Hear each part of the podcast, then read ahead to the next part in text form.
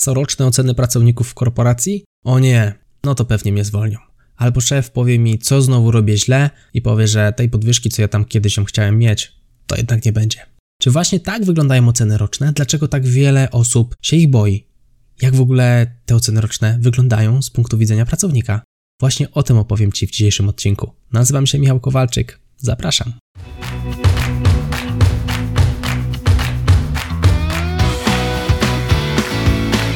Chcesz przenieść swoją karierę na wyższy poziom? Nieważne, czy pracujesz na etacie, czy jesteś przedsiębiorcą. Świetnie trafiłeś.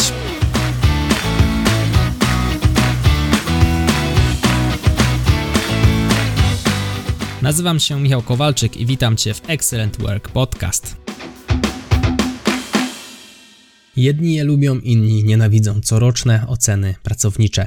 Osobiście, bardzo subiektywnie, uważam, że to jest świetna okazja do tego, żeby zobaczyć, w jakich miejscach można się doskonalić. Ktoś z boku może na nas spojrzeć i otwarcie powiedzieć: Hej, Michał, albo hej, podstaw swoje imię w tym miejscu mógłbyś zrobić to inaczej. I o ile mówi to jedna osoba, moglibyśmy to, wiadomo, puścić mimo uszu, ale jeżeli korzystamy z tak zwanej ankiety 360, jesteśmy w stanie naprawdę bardzo dużo ciekawych informacji wyciągnąć i właśnie znaleźć miejsca, w których powinniśmy się doskonalić, bo zmiana zaczyna się przede wszystkim od świadomości. Żeby zmienić, to trzeba przecież wiedzieć co. O co chodzi z tą całą ankietą 360? Na tym się najbardziej skupimy.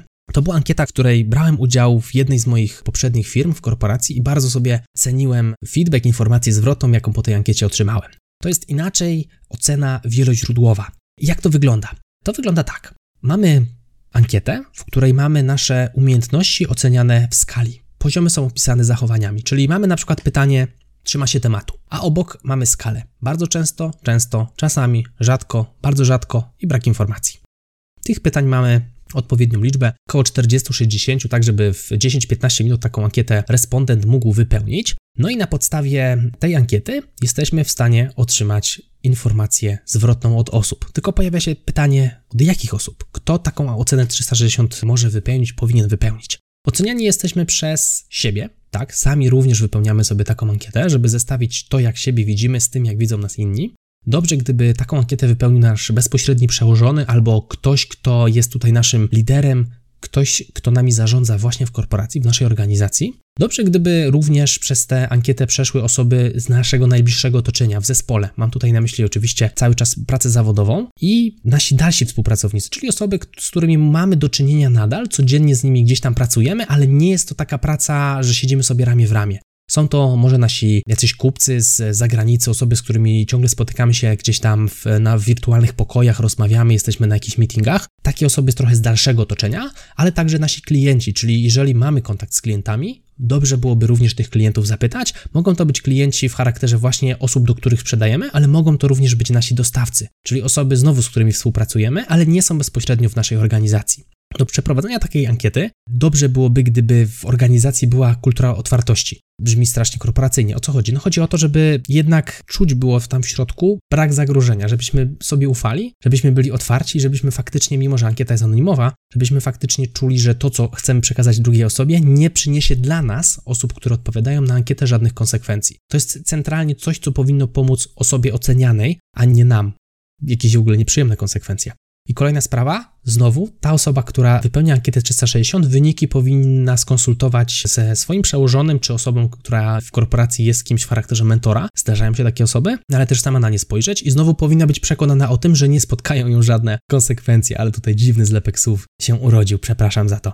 Chodzi o to, że jeżeli czujemy, że wszystko jest ok, jest bezpiecznie, to prawdopodobnie też nasi współpracownicy i osoby, które będą nas oceniać, też to czują. Taka ankieta po prostu będzie szczersza więcej z niej wyciągniemy. Pytanie, co dalej? Co dalej po przeanalizowaniu tej ankiety? No, to jest bardzo ciekawe doświadczenie. Ja taką ankietę sobie robiłem właśnie w jednej z korporacji, w której pracowałem.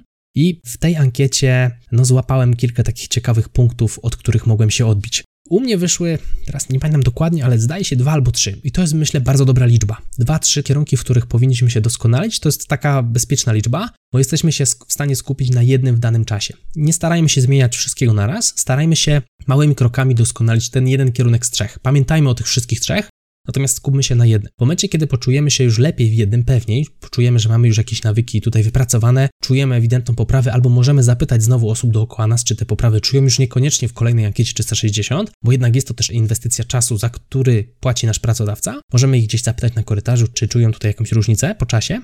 Jeżeli tak, jeżeli czujemy, że już zrobiliśmy postęp, możemy dołożyć kolejną część. Kolejny krok, kolejny kierunek, kolejną zmianę. To jest w ogóle bardzo dobra praktyka, jeżeli chodzi o zmiany siebie, nie tylko jeżeli chodzi o wyniki ankiety 360, to tylko ogólnie. Zawsze starajmy się zmieniać jedną rzecz. Ja na przykład staram się wyciągać jedną rzecz z książki, staram się po każdym wystąpieniu jedną rzecz poprawić, po każdym oknie sprzedażowym wyciągnąć jeden wniosek z tego okna sprzedażowego, po każdym podcaście wyciągnąć znowu jedną naukę i mnożąc tą jedynkę przez odpowiednią liczbę powtórzeń, podcastów, książek, wystąpień itd., itd., rodzi się właśnie profesjonalizm, rodzi się właśnie dobra zmiana. Także pamiętajmy, starajmy się zmieniać jedną rzecz na raz. Jakie mieć podejście do tych ankiet oceniających? Szczerze przyznam, niestety, gdzieś tam w środku, niestety muszę tutaj to ocenić. Uważam, że zbyt dużo osób, z którymi ja miałem do czynienia, bardzo negatywnie do tego podchodziło. Bało się, nie chciało szczerze porozmawiać z przełożonym, bało się, że zostaną właśnie wystawieni na ocenę szerszego grona ludzi, którzy wypunktują ich wady. No bo to nie jest przyjemne. Jeżeli ktoś ci mówi, nie wiem, ty byłeś zawsze przekonany na przykład, że jesteś małomówny i skromny, nie? Strzelam teraz taki przykład, który może jest bliski mnie, a ktoś ci mówi, że ty nie jesteś małomówny, no ja jestem świadom, że nie jestem, albo że jesteś mało skromny, nie? No to, to tak nagle, hmm, no nie, nie robi się to przyjemne. Wychodzimy z tej swojej osławionej strefy komfortu, jakże coachingowo by to nie brzmiało. Nie jest to przyjemne, natomiast długoterminowo no, warto dać temu uczuciu się rozejść i wyciągnąć właśnie z tego wnioski. Mnie to ta rozmowa zawsze budziła takie. Ja czekałem bardzo na tę rozmowę, nie? To było dziwne, ale bardzo na to czekałem. A większość osób, z którymi miałem okazję pracować, bardzo się murowało. Nie chciało gadać, nie chciało wypełniać tej ankiety. Szczerze, raczej tak podchodzili do tego, a znowu jakieś gadanie, nic się to nie ma do pensji, ja tu przychodzę pracować, a nie się rozwijać, tak dalej, tak dalej. Można mieć takie podejście, jak najbardziej, natomiast jeżeli mamy takie narzędzie, jest świetna okazja do tego, żeby spróbować gdzieś tam tę swoją karierę popchnąć dalej, czy nawet rozwinąć siebie jako człowieka, bo to nie zawsze są informacje zwrotne związane z bezpośrednio z naszym stanowiskiem. Czasami to są po prostu takie bardziej personalne też tematy. To jest ogólnie ankieta 360, ocenia nas tak w całości, jacy jesteśmy. Mocno dopasowana oczywiście do stanowiska pracy, ale daje naprawdę fajne informacje zwrotne i to jest coś, czego mi brakuje osobiście teraz pracując zdalnie. Prowadzę firmę zdalnie, mam dwóch pracowników zdalnie, z którymi gdzieś tam spotykamy się na meetingach przez komputer raz w miesiącu, natomiast rozmawiamy ze sobą na czatach. To jest jedyny nasz kontakt i nie masz takiej okazji do obserwowania się. Nie ma nikogo obok mnie, kto mógłby mnie ocenić, kto mógłby mi powiedzieć: Hej, Michał, tu na przykład mógłbyś zrobić to tak, tu mógłbyś to zrobić inaczej. Dlatego ja stworzyłem sobie narzędzia, które mi imitują właśnie taką ocenę 360, albo ogólnie pozwalają mi robić autodiagnozę. Jest to dziennik, czyli co wieczór zapisuję sobie myśli z całego dnia, takie sytuacje, które skłoniły mnie do refleksji, jakieś, nie wiem, moje reakcje emocjonalne. Zastanawiam się czasami właśnie, dlaczego zareagowałem tak, a nie inaczej, czemu podjąłem taką decyzję, a nie inną. To nie jest żaden pamiętniczek z Brawo, czy jakiś dzienniczek taki, nie wiem, piątoklasisty, pamiętniczku, mój pamiętniczku, raczej nie w tą stronę, raczej właśnie takie wyrzucenie z głowy tych rzeczy, które mnie nurtowały w ciągu dnia. Potem raz w tygodniu robię sobie podsumowanie tygodnia, a raz w miesiącu podsumowanie całego miesiąca. Czytam sobie wtedy podsumowania tygodnia. I to jest ciekawe, jak w funkcji czasu wychodzą mi różne ciekawe rzeczy w tej autodiagnozie, że tam na przykład miałem przez jakiś czas problem z planowaniem krótkoterminowym, potem miałem problem z planowaniem długoterminowym, różne dziwne rzeczy, jak się to dłużej prowadzi i potem się poczyta, to się człowiek sam uśmiecha, że okazuje się, że tak jak się codziennie na siebie patrzy, to tego nie widać. Ale jak się zrobi podsumowanie tygodnia i miesiąca, to się okazuje, że faktycznie są takie rzeczy, które nas denerwują. Nie jest to co prawda ocena 360, 1 do 1, natomiast no, wskazuje kierunek, uświadamia nas i pokazuje, gdzie moglibyśmy się doskonalić. Ja sobie bardzo cenię ten dziennik.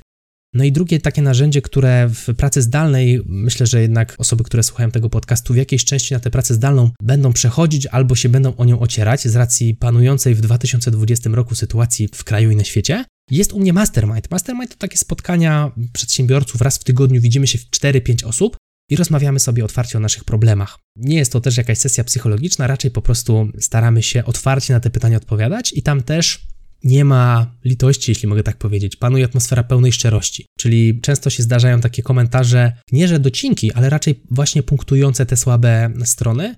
Nie jest to przyjemne taki komentarz otrzymać, ale jest bardzo pouczające i faktycznie jak tak człowiek sobie złapie oddech po tym spotkaniu mastermindowym, czasami i tak minie kilka godzin, tak sobie przemyśli to, co usłyszał, to naprawdę to jest bardzo cenna uwaga.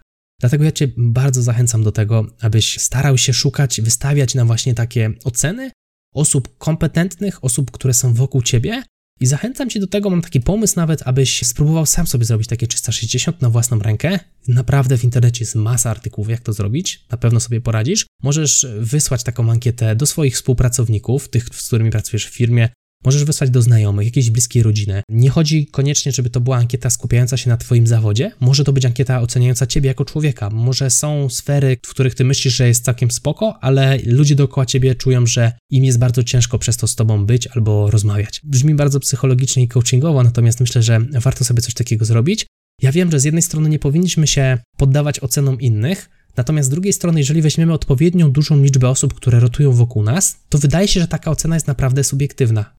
Znaczy, ona jest zawsze subiektywna, ale im więcej weźmiemy osób, tym bardziej obiektywna ona się robi. Skoro aż tak dużo osób odbiera nas w pewien ściśle określony sposób i pojawia się to ewidentnie w dziesiątkach, czy tam, no zależy znów ile tych ankiet zrobisz, dobrze, żebyś zrobił chociaż 10. W tych dziesiątkach ankiet zobaczysz pewien trend, to znaczy, że jest cecha, nad którą warto popracować. I to jest coś, co mi pozwoliło dalej się rozwinąć w materii właśnie i w tamtym czasie i kariery, bo pamiętam, że jednym z feedbacków było to, że za szybko wysyłam plik, zanim go sprawdzę. Zacząłem wtedy sprawdzać pliki i faktycznie to dało radę, ale też z punktu widzenia bycia człowiekiem, bo ja miałem problem ze słuchaniem i gdzieś tam cały czas mam ten problem, natomiast on już nie jest aż tak duży, jak był wtedy, kiedy tą ankietę 360 robiłem. A więc znowu wskazało mi to kierunek rozwoju. Jak widzę z perspektywy czasu, wyznaczyło mi kierunek do rozwoju na nawet dłużej niż rok. Także jak najbardziej to jest na duży plus. Tyle z mojej strony w tym odcinku podcastu dla Ciebie. Zachęcam Cię do tego, abyś podzielił, podzieliła się tym odcinkiem z jedną osobą, która mogłaby być nim zainteresowana. Mówił dla Ciebie Michał Kowalczyk, to był Excellent Work Podcast. Do zobaczenia, jeżeli oglądasz na YouTube, albo do usłyszenia w kolejnym odcinku. Trzymaj się, hej!